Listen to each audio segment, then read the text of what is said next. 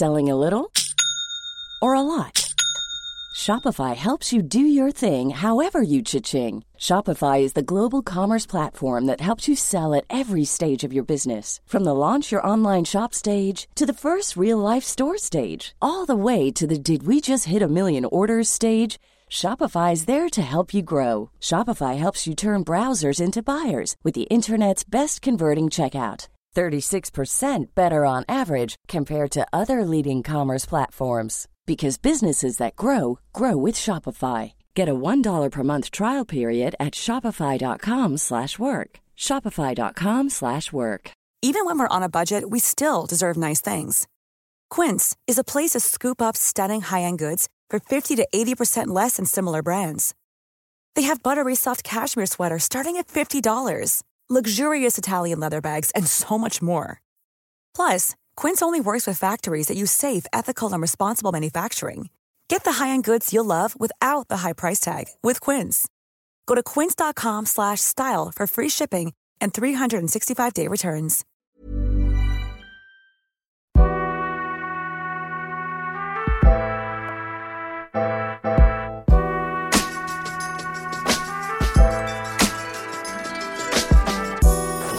Dope Black Podcast.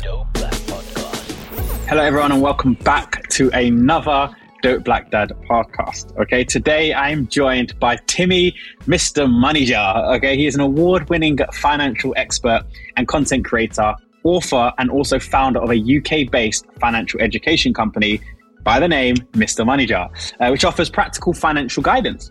He hosts the Mister Money Jar Show, a weekly podcast. I believe they're on like 100 podcasts at the moment, which is so cool. And he's an ambassador for a charity that promotes the importance of financial literacy and creates educational content, which is called the National Numeracy. So, Timmy, how you doing, my man?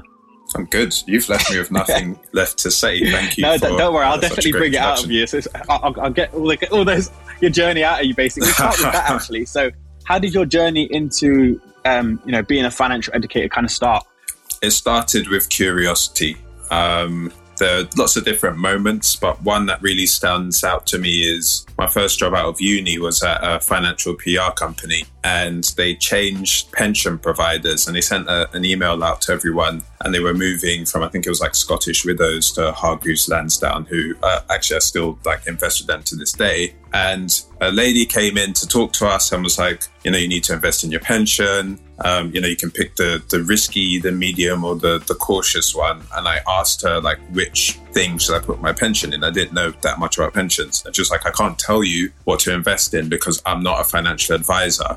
I remember thinking, like, this is really strange that my pension is something very important, but I have no idea how it works, no idea, like, what to do with it.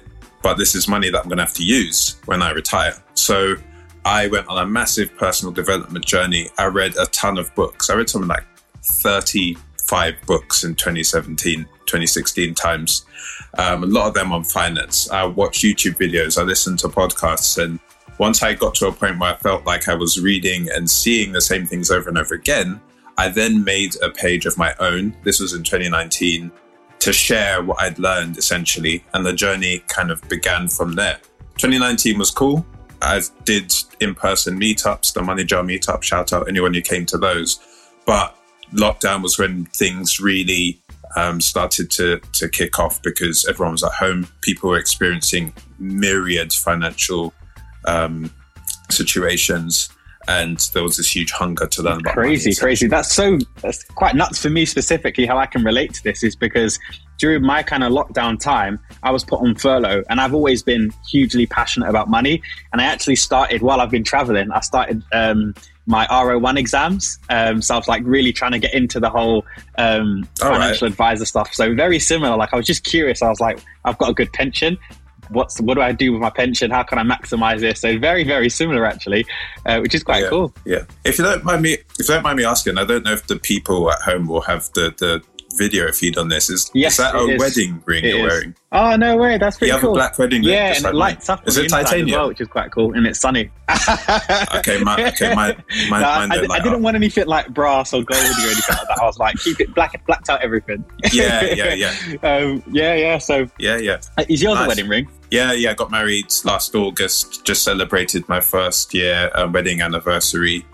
Marriage, obviously very beautiful, love my wife very much, but a lot of stuff to do with finance on that. So yeah, paying me to say everything I'm saying. No, that's so cool, man. But you know, that is very interesting for you, kind of start with your journey. And a question that I kind of wanted to ask was, obviously, because you've now known a bit more about the kind of finance, definitely a lot more than I do on the whole financial side of things. Do you feel like financial literacy is starting to become a real big talking point? Obviously, with, you know, interest rates rising and everything that's happening in the UK, I'm starting to hear a lot more people talk about it. Or do you think it's still it needs to be talked about more? I think people are talking about it, and I think people are talking about it the right amount. However, I noticed this trend taking place from way before the cost of living crisis. It was the pandemic where I really saw that shift. Before the pandemic, there was a lot of interest in your classic stuff, like increasing your income and investing and stuff. But it was during the pandemic and lockdown when I saw people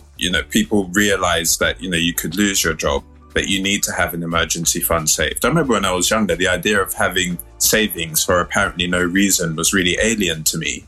And then we got to the pandemic and I was like, okay, no, I need to have an emergency fund. I need to have money just in case my situation changes. Because as we saw, people who made plans in January 2020, by March, April 2020, those plans weren't going to happen anymore. And I think that the cost of living crisis, the squeeze that we're seeing on energy bills, on groceries, petrol, that sort of thing, has just intensified what the pandemic started. And I think that that's happening on both sides. So on the consumer side, people are really interested in financial education and how they can manage their money better, save, invest, pay off debt, and so on. But also on the creator side, on the educator side, you're seeing lots of people come forward with their own lived experiences and their own take on financial education. And so in kind of spring 2020 time, you again saw this boom of people like myself creating pages, creating platforms, many of which still exist now, of people sharing their experience and their expertise. What would you say is kind of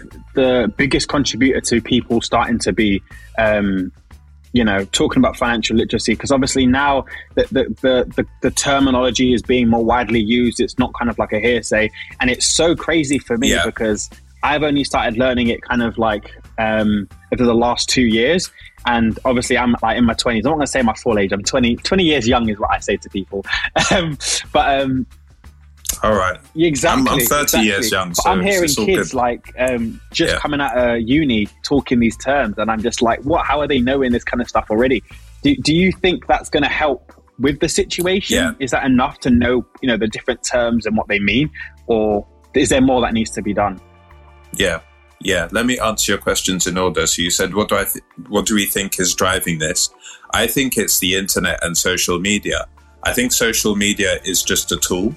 It's like a massive amplification megaphone for what people are already doing. So if people were showing off back in the day, then social media just allows you to show off 10 times more. If people were like connecting back in the day, then social media allows you to connect with people all over the world. Equally, social media is this really amazing tool that enables people to teach really large audiences of people, but also enables people to learn as well. And there are so many platforms with so many different formats that you can learn from. So if you want to read blogs, if you want to watch videos, long form, short form, if you want to listen to podcasts, there's a different platform, a different format to suit everyone. And it's really interesting because I got started investing when I was in my 20s and there wasn't all of this media circulating. And I had to make do with books, a lot of which were geared towards an American audience. Everything was in dollars. And I'm really, really happy now to see that there's a lot more stuff in pounds and pence and a lot more stuff focusing on UK issues. You know, when you're talking about things like taxes and investments, you can learn so much from the US experience, but we have completely different tax and investment rules in this country. And then on the second question about whether more needs to be done and so on. I think it's very much a journey. I still learn new things about finances every day. The thing I like to say is that personal finance is personal. So every single conversation I have with someone about their money is a learning opportunity for me because no two situations are the same. Is there anything that you've noticed kind of as a common theme when you're speaking to people about their personal finances at the moment? Like common struggles or... Yeah, common struggles. What people are trying to find out is normally very outcome-based. If I could use an analogy, it's like, if I wanted to learn how to cook something and I went on YouTube, I would Google the recipe and then I'll watch the video along to see how to do it. Or another random example, like the other day, my toilet flush button broke. So I had to Google how to find out how to fix that. People approach finances in a very similar way. So it's like, how can I get out of debt? I've never invested before. How can I invest for the first time? How do I save towards a house? It's very informational, very outcomes driven. And people want to get to the core of the issue straight away. I think that's what's enabled me to build my platform, because I try to break things down and make them as accessible as possible in as short a time as possible. Back when Instagram used to be a photo sharing app, RIP those times, it was with infographics. Now it's short form videos that I do that with. And what's it? So getting on the property ladder, paying off debt, investing, budgeting is another big one that people are really interested in. So that's really interesting for me, because I don't know if you know, but I'm traveling at the moment. So I'm going to be going back to the UK and hitting this storm that's hitting at the moment. So I'm a bit nervous myself, but where was I going? Yeah. So with the kind of UK situation as it is right now, what area of their finance do you think people should be focusing most on? Is it budgeting? Should they still be worrying about trying to get on the property ladder, or is it different for everyone? How does it kind of work? It is different for everyone. But what I will say is, against the backdrop of the cost of living crisis and rising prices, it is a crisis, and it's a crisis that has required government intervention and will require more government intervention. So they've announced up to £1,200 of support for the most vulnerable households. Liz Truss has just capped energy bills at £2,500 a year for 2 years, starting in October. But things that we can do on our side, it really does come back to the basics when you're talking about things like your bills. So it's taking stock of your finances. I went from budgeting monthly to budgeting weekly a couple months ago, because I realized that the monthly looking at my finances once a month on the day I got paid just wasn't often enough. You know, you're leaving 30-day periods between to go, oh, that's how much I spent. The thing is, you're spending money every single day, multiple times a day. So I've been looking at it every week, and that's been really useful for me. Being super ruthless in terms of bills and stuff that I'm paying for, making sure that money isn't leaking out of my bank account. I think that for people who are able to, they will want to look at increasing their income. So doing a side hustle, or seeing if they can get a pay rise at their job. It really does come back to people's individual situations. But I think the cost of living crisis is very survival based. It's kind of affecting people, the bottom layer of people's Maslow's hierarchy of needs. And so I imagine most people right now are focusing on completely basics. Agree. And it's quite interesting. Obviously, I don't know how you do it in your household. Obviously, me and my wife have very different mindsets on money, which kind of complements each other really well. How have you managed to do that? Because I think obviously, if you're in a situation where you and your partner are both going through this crisis at the same time, your emotions are quite high. How do you have those conversations that are necessary to survive this crisis, basically? So I think increasing the frequency with which we talk about things has really helped with me and my wife. So we have a set day of the week, a set time of the week where we both agree to do our life admin, and it involves our budgets and money and stuff. But it's also we'll look at our calendar, we'll look at our to-do list, and it's become a really important part of our week to just sit down and have this chat. We've actually noticed that on weeks where we do it on a Sunday, Sundays where we've been busy, the following week has actually been really rubbish because we've not had that chat and shared our understandings. I also think that if you have a different approach to planning and to finances than your partner, to your point, it can be a strength. I'm really comfortable with spreadsheets. I will sit down and balance the books for fun. My wife doesn't really care about that. but she's really good at playing into the future and thinking about things, because my brain isn't so good at processing future events. I'm kind of like in the here and now, but she's really good at thinking. She's a project manager, so kind of figures and looking into the future and going, what if this happens, then this will happen, and then we can come together and sync on those. You don't want to be too different, though. I mean, the difference can also cause conflict as well. So if you have someone's really frugal and another person who just wants to spend all their money, then that can cause issues. But hopefully that's, an aspect of your compatibility with one another that you've kind of figured out by the time. No, of course, definitely relate with that.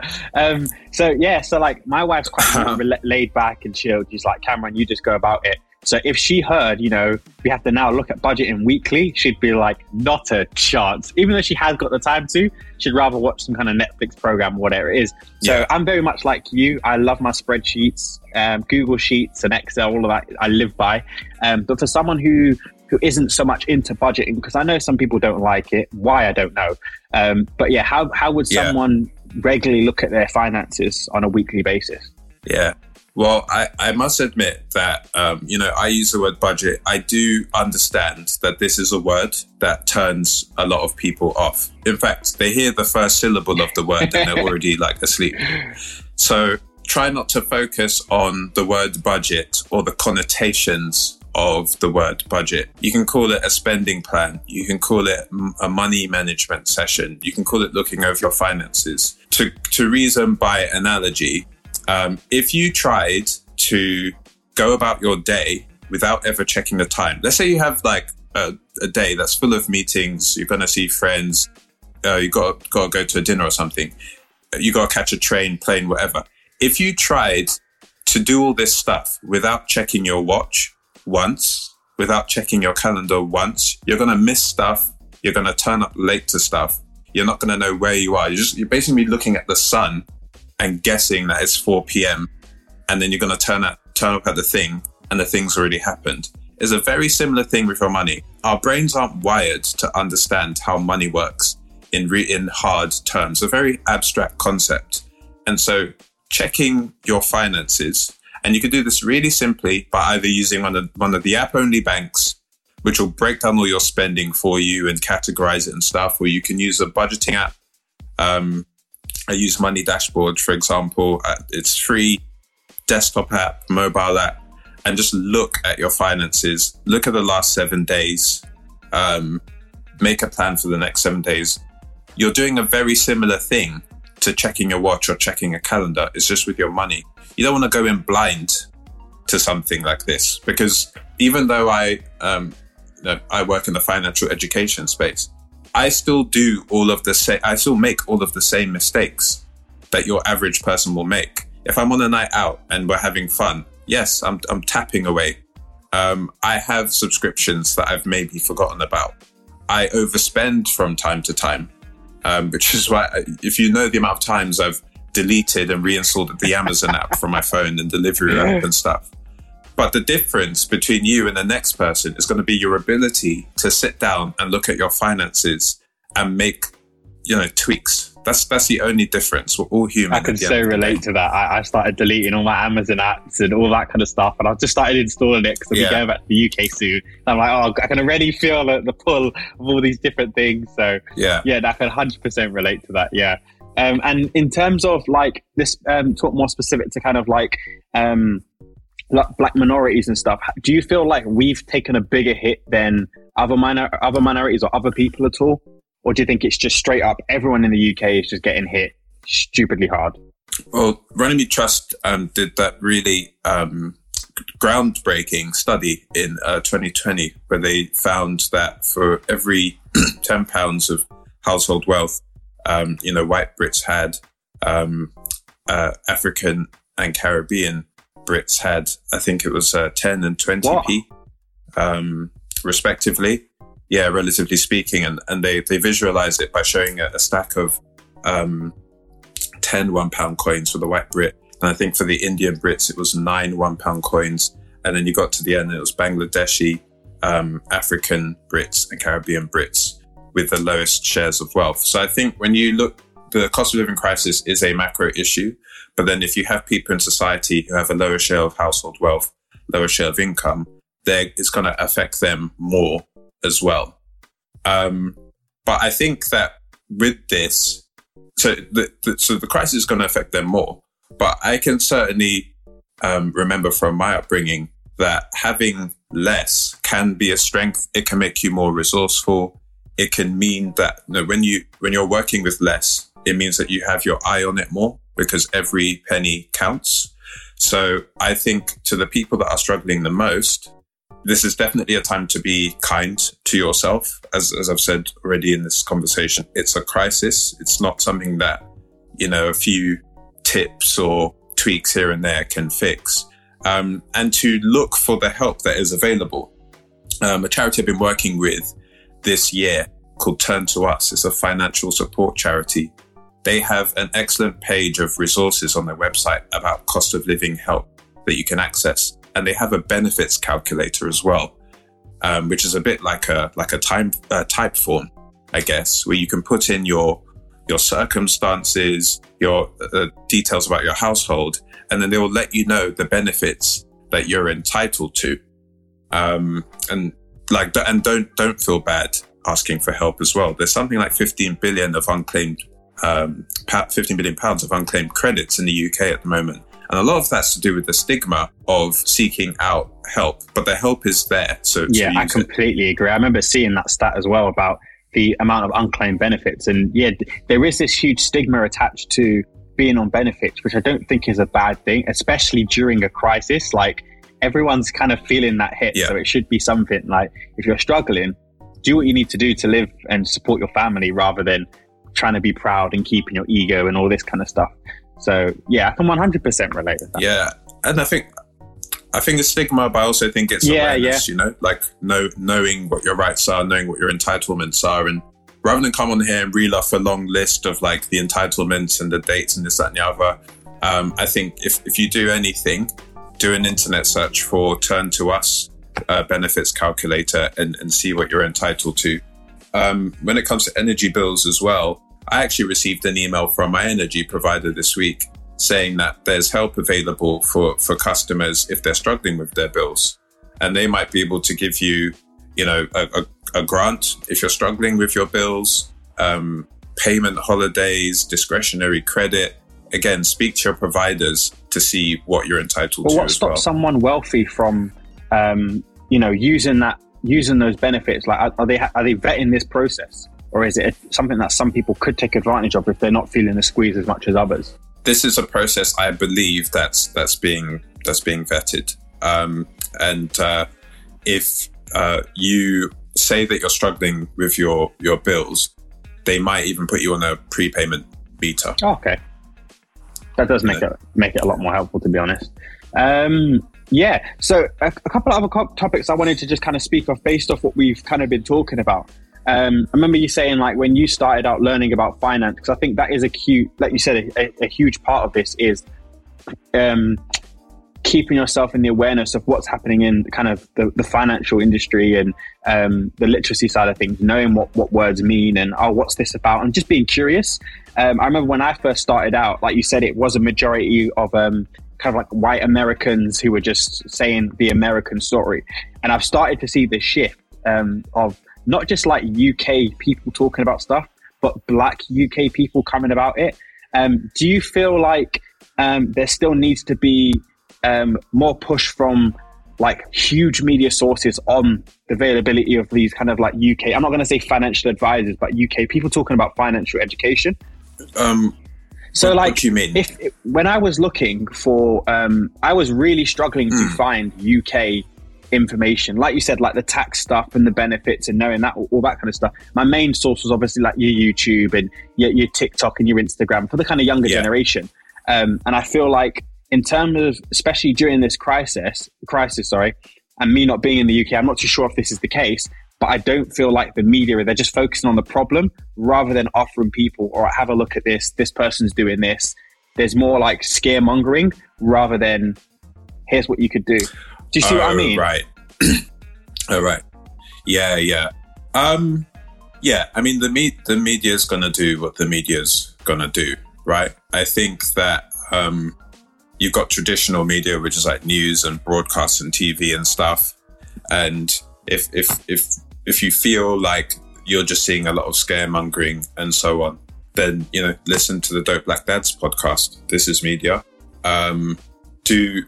Use social media platforms and listen to voices that you trust. A lot of financial educators are very happy to highlight educators that they are also fans of, and that they follow and learn from. And, finding trusted voices is about looking at people who've been, it's not just about followers, but it's looking about like people that have been at this for a while. You can, if we go to my page, you can see years and years of, information and kind of things that I've been sharing. And so it wasn't like a kind of a fad for me. It's something that I'm very dedicated to. But I think that with education, there is an extent to which it is on you to seek out the information for yourself. I don't mean to get, particularly when it comes to money, I don't mean to get conspiratorial on the podcast, but it's a very competitive consumer economy that we live in. There's very little benefit to the people who have lots of money to teach people who don't have money how to manage and invest it. And I think, they just want us to consume. They want us to buy things because that's what keeps the system going. Eat out to help out was about, consumption, So there is an extent to which if you're seeking financial education stuff, it is going to be on you to a certain extent to seek out and find voices that you trust and that you want to listen to. Yeah, I completely agree. Like I said, I've always been hugely passionate about finance. And yeah, I think it is a thing where in a time of a crisis, it can be very easy to instantly start pointing fingers.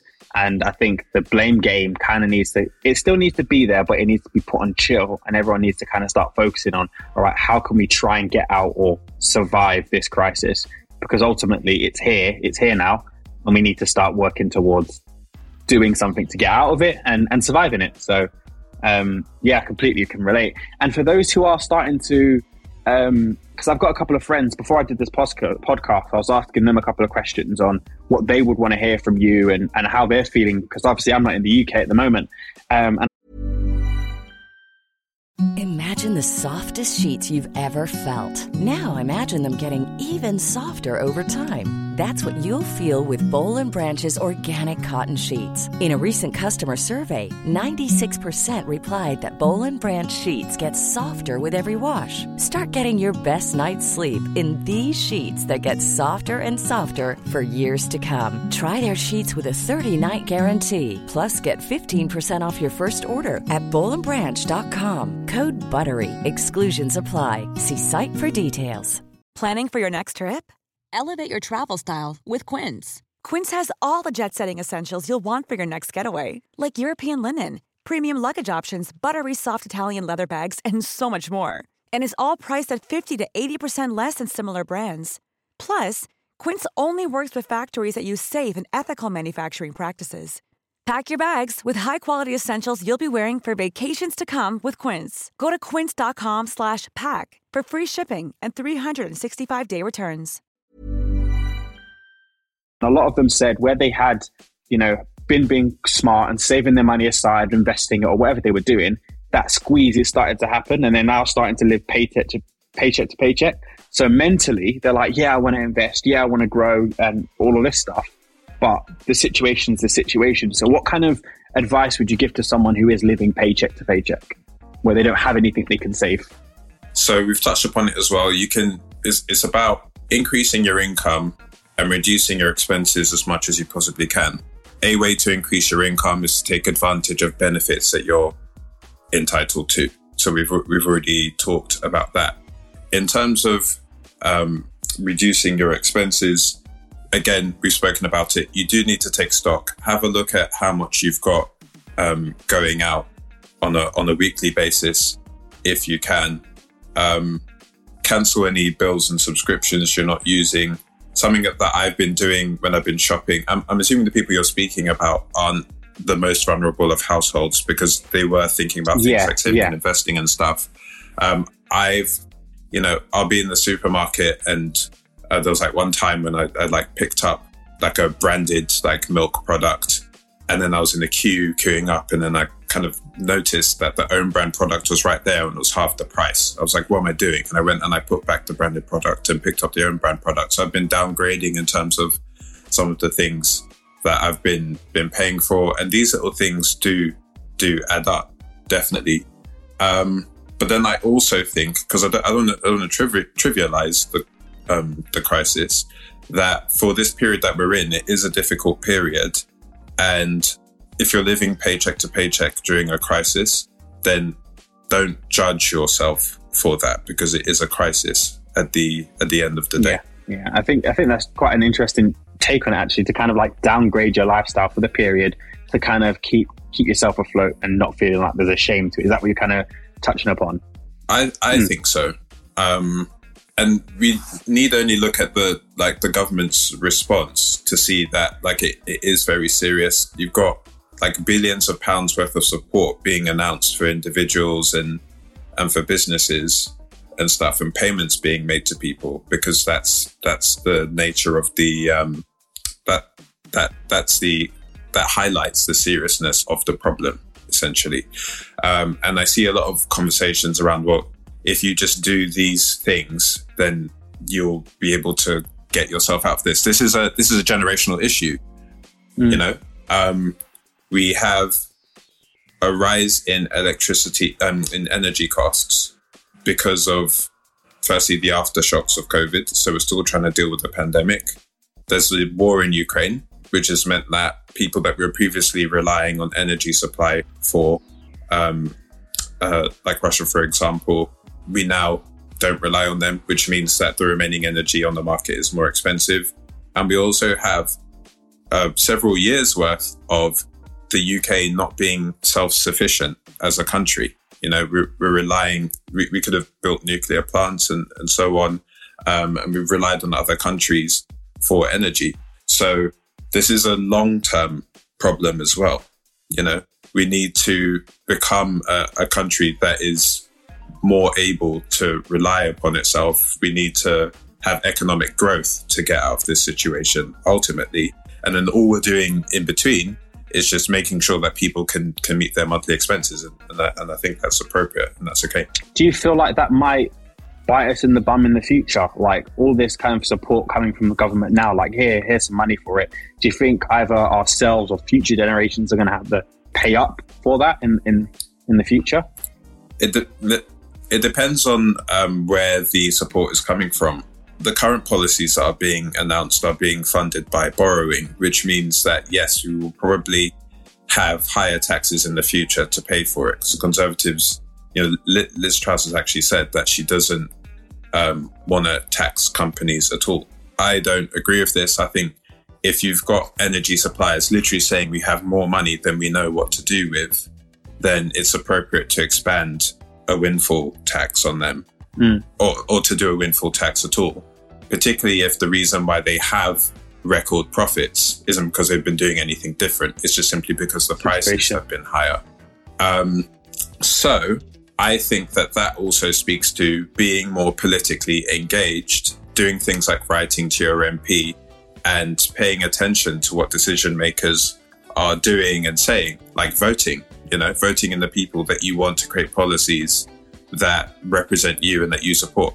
I historically haven't been that politically engaged. For example, during Brexit, I didn't really read the news that much. I didn't really know that much about what was going on in politics. And to an extent, I'm kind of happy about that, because I think I would have been miserable. Yeah.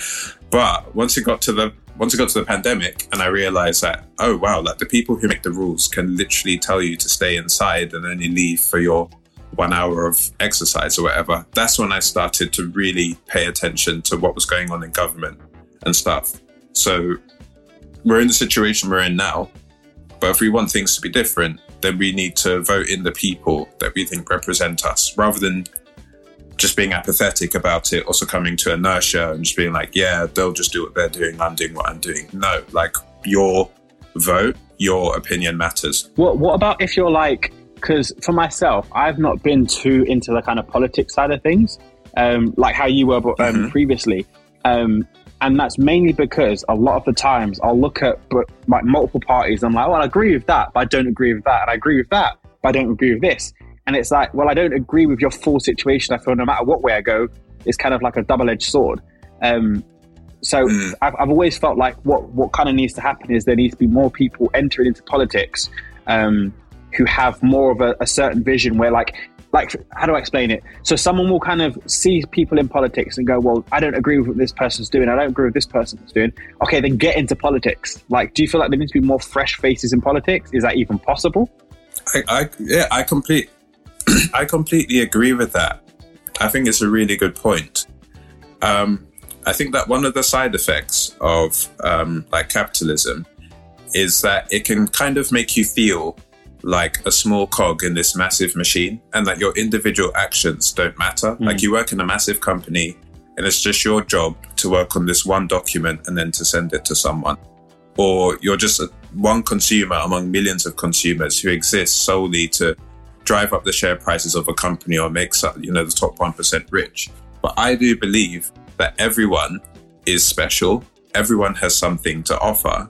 And you can have an idea in your head about something, but you can also make it happen as well if it's what you really want to do and you have the time to dedicate towards it. I fully believe that.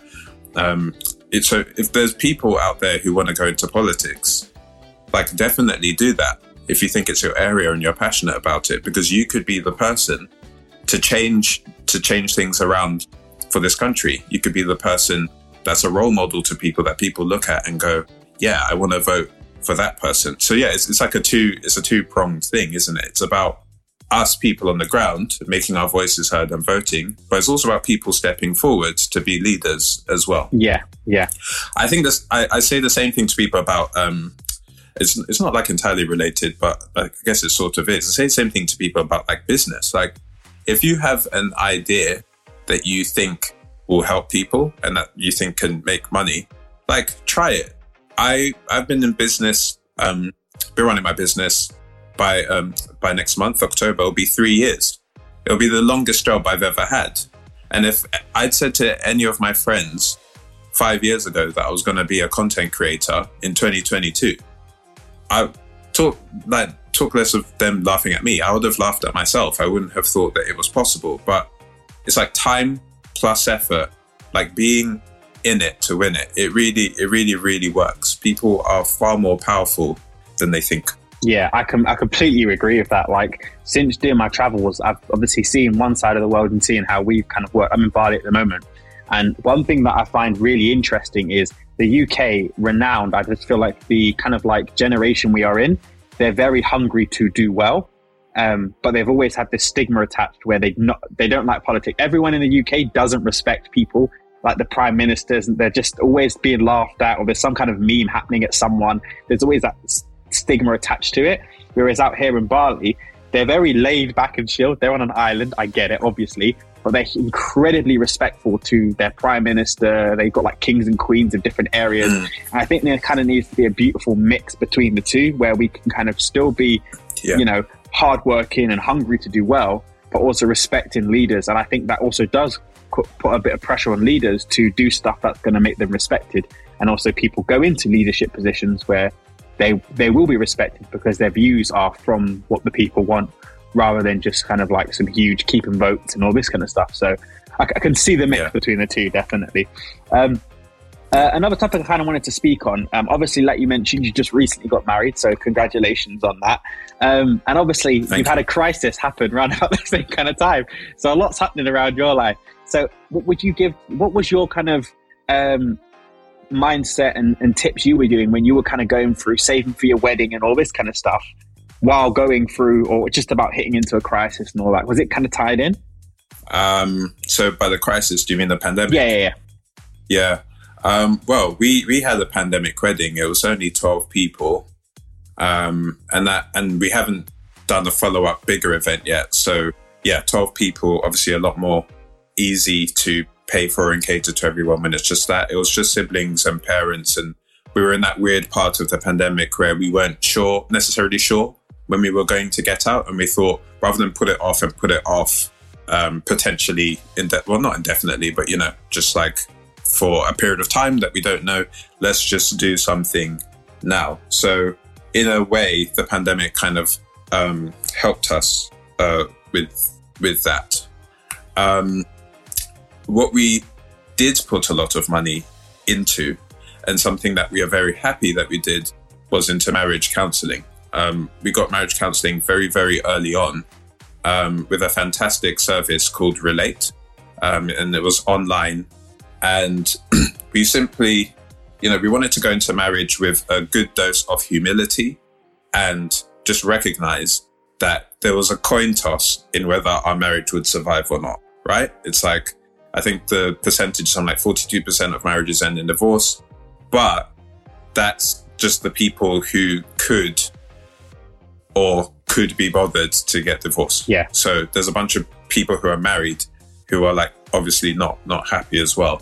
And we didn't want to go into it going, yeah, that wouldn't be us, because I don't actually believe anyone, or I think the majority of people who get married don't go into it with the intention of getting divorced.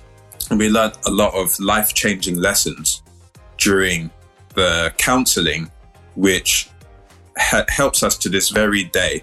Just means that we're singing from the same hymn sheet. So when we encounter certain situations or certain issues, we can refer back to what we learnt rather than just freestyling it, which is what a lot of us are doing with relationships. When you really consider the fact that no one actually teaches you how to select a partner, no one actually teaches you the enormity of marriage. And you're basically modeling off what your parents' relationship was like, TV, films, and possibly like music as well. That's terrifying.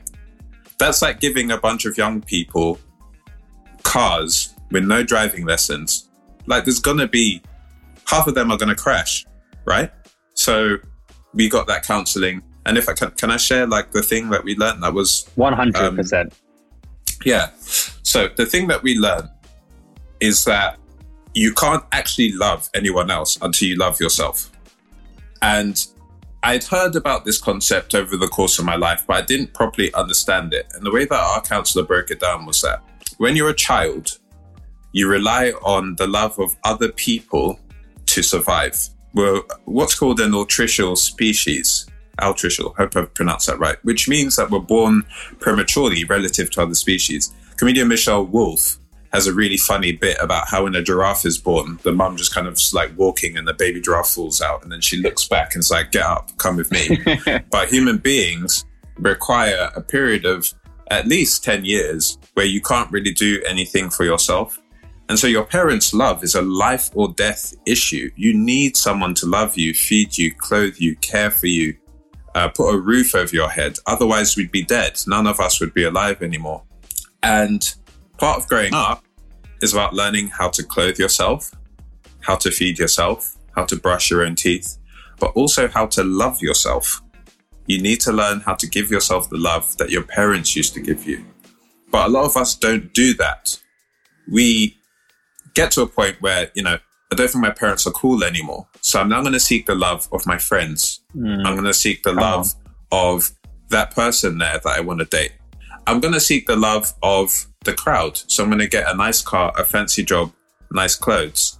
And this love is never going to be enough because life is long and people are disappointing. You need to learn to love yourself first. Accept yourself. Once you can do that, once you fit your own oxygen mask first, you are then in a position to show up to someone complete, whole, and happy, and love them. And so once we realized that it wasn't our job to fix each other and to like make each other happy and to to do all of that, and we should actually be focusing on ourselves, our relationship became much, much happier, much more, we were much more in sync with each other. And we were able to present ourselves to each other as our best selves. Mm. When you got married, did you feel like you were ready? You're kind of like you knew how to love yourself, or do you feel like marriage counselling helped you kind of just fix those last steps so you could love yourself and just strengthen that marriage? Or how was it for you? Do you know what's terrifying? I got married not knowing how to love myself. I learned about this after I got married. Facts. And I'm so happy that we chose to do it. I don't practice it perfectly at all. You know, we're human. We all have moments of insecurity. We all have moments where we're like, oh, if I just do this thing, then those people will think that about me. But having this toolkit now gives me a benchmark to come back to whenever I stray off the path. So I'm getting much better at loving myself. Like, something that I am really kind of wary of is like social rejection. Just historically, like I would feel really silly if I like said something dumb and people laughed at me, or if I like stood out, like particularly at school and like secondary school and stuff. But now when I say something silly, I'm able to laugh at myself. I'm able to have like a chuckle at myself and be like, oh, that was really like silly thing you just said, rather than, I hope people won't judge me for that. I hope people won't like reject me socially for that. That like being able to laugh at yourself is a form of self-love. It means that you're not judging yourself and you're not taking life too seriously. I didn't historically used to look after my health that much. I'm kind of one of those people who's just kind of naturally quite slim or looks naturally quite slim. Kind of eat what I want and like whatever, but that doesn't mean that I'm healthy. So looking after your health is a form of self-love, because you're saying to yourself that you want your body to work properly. You want to live, you know, as long a healthy life as possible. And so that's why I'm running London Marathon in a month's time. And I've been training towards it because I know I'm not a natural gym goer. But when I book in a race, that means that I'm sleeping right, more likely to sleep right, more likely to eat right, more likely to exercise. So please... if you're listening to this, try to cultivate the habit of loving yourself. No one else is going to do it for you. I'm so glad you brought that up. So glad you brought it up. And as you were saying it, I was like, oh, I can relate with this so much, because when me and my wife got married, we started doing marriage counseling. It was huge for me. And she was like, oh my God, have we got problems in our relationship already? We've just got married. And I was like, no. No one knows how to do this. I want to hear. Yeah, we're all making it up. We're all making it up. And it's like, just because you're going to the gym doesn't mean you've broken your leg, right? Just because you're seeking counseling doesn't mean anything is wrong. We are very, very early on in human understanding of how the brain works and of how psychology works. And so, and that's why, like, when we talk about mental health, it has this negative connotation of like something is wrong with your mental health. That's why we're talking about mental health. Mental health is just like physical health. You have it. It can be good. It can be bad. You can maintain it like your physical health, or you can wait till something goes wrong and then you can do some firefighting. I'd much rather maintain it. Prevention is far better than cure. Facts. And on top of that, like, which kind of ties really close to what we've been saying throughout this entire podcast, is when I started learning about finance and being really curious about it, it was part of one of my steps to loving myself and caring about my situation. And I think they kind of all link in it. You can't just focus on one section of your life. I've always seen it as a triangle. You've got your time, you've got your money, and you've got health. When those three things are, you know, fully jacked up, you're winning, but they're never always perfect. It's trying to balance those three things. I can definitely see how that kind of has tied in to kind of like my life, and obviously from what you've said, which is, I'm so glad you shared that. Yeah, I'm really glad you mentioned that as well. So you've got a triangle. My life, I organize my life into 4 buckets. Okay, cool. So I've got my personal life, like my relationships. I've got my home and family life. I've got health, and I've got my professional life. So personal, professional, home and family, and health. And in all the different systems I use, be it my to-do list, in like my Google Drive folder, in my documents, like everything is in those 4 like folders. almost. And I haven't actually said this publicly out loud, but I score these four areas every month as well. I'm like, okay, on a out of 10, like, how do I feel like my work life is going?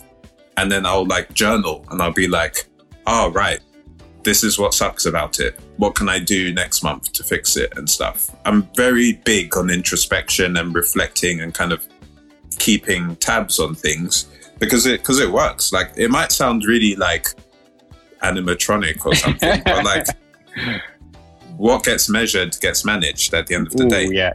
Yeah, completely relate with that. I can feel my wife rolling her eyes going, this guy is exactly like you. Spreadsheets on his entire life. I'm exactly the same. But I do agree. I don't think everyone needs to be as crazy as us and have Google spreadsheets and everything. But it's just that kind of self-awareness of you're just checking in on yourself and making sure you're kind of on track to where you want to be. But also, like you said, maintaining that level of my health is pretty good.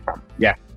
I think, I don't want to be banging this drum because I do understand that there's people out there like your wife who either aren't into this side of things or have a natural and intuitive way of keeping track of different parts of their life. The reason why I have all these tools and systems is because I'm rubbish at it and stuff. But don't forget that almost everything that we use is a system. So you might not want to use a certain type of system, but you don't get to just be like, systems are rubbish, because English is a system, yeah? It's like a language with rules that we use to communicate with each other. The division of time into hours, minutes and seconds, days, weeks, months, is just an arbitrary system that we use to coordinate on meeting people and sending out delivery packages. And we could just be there's just one day. It's just called time. Have fun. Yeah. We're floating around in space randomly at the end of the day. So yeah. I don't want to put any particular system on a person, but systems in and of themselves are useful. We use them all the time. Yeah, I only really... It's funny you mentioned that time thing. It just brought up as well. Out here in Bali, obviously the typical kind of time frame is a year, isn't it? 12 months. In Bali, they don't work like that at all. They obviously, really? Yeah, I know, right? They have. It's every 6 months. They have their own Christmas every 6 months, which is so bizarre. So I was like, oh, how old am I? I was like, oh, I'm 20 years young. And for them, it'd be 40 years because they do it every 6 months. Obviously, when they have tourists and stuff, they know the year. But if you're January, February, they're like, what moon is that? I've got no idea, because they do it off the moon. Wow. It's crazy. It's completely different to how the Western world does it. And that just proves everyone is just working off different systems. But yeah, it was really interesting. But yeah, that's any closing thoughts, my man? Anything you want to just make sure everyone hears? What's the main thing you want people to know from this podcast? So we've talked about a lot of the short-term stuff around the cost of living crisis.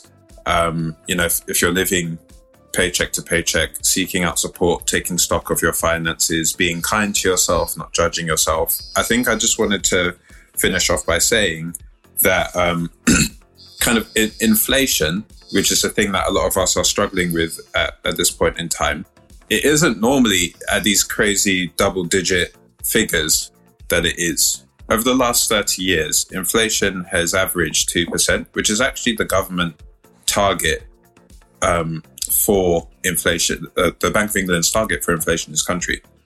So inflation is something that isn't going to affect your finances next week or next month or even next year. It's something that affects your finances over a really long time period. Put into perspective, a rise in 2% inflation over the past 30 years compounded means that things today are nearly double what they used to cost in the 90s. So the way that you protect your finances over time and that you remain resilient over time is by investing your money. This can be into a pension, this can be into a stocks and shares ISA, but that's the main way that you build wealth and your finances over time. So I know that things in the present moment are quite immediate for some people, but it's also important that you don't take your eye off the long-term financial habits, which will help you to build your wealth as well. And just keep learning. I learn new stuff all the time. I'm sure you do as well. Read books, listen to the news if you can bear it. Find voices that you trust. And of course, come check me out. I'm at Mister Money Jar on most social media platforms. I'm always happy to speak, always happy to answer questions. Absolute pleasure, my man. Thank you very much for joining us on this podcast. For everyone listening, I hope you've learned a lot. I definitely have. I'm definitely going to be staying in touch with my guy over here. There's so much we have in common. It's really interesting, actually. Yeah, it's really interesting. It's so cool. But yeah, anyway, guys, thank you very much for listening for today's podcast. I've been Cameron, and we'll see you in the next one. See you later. Take care. Dope Black Podcast.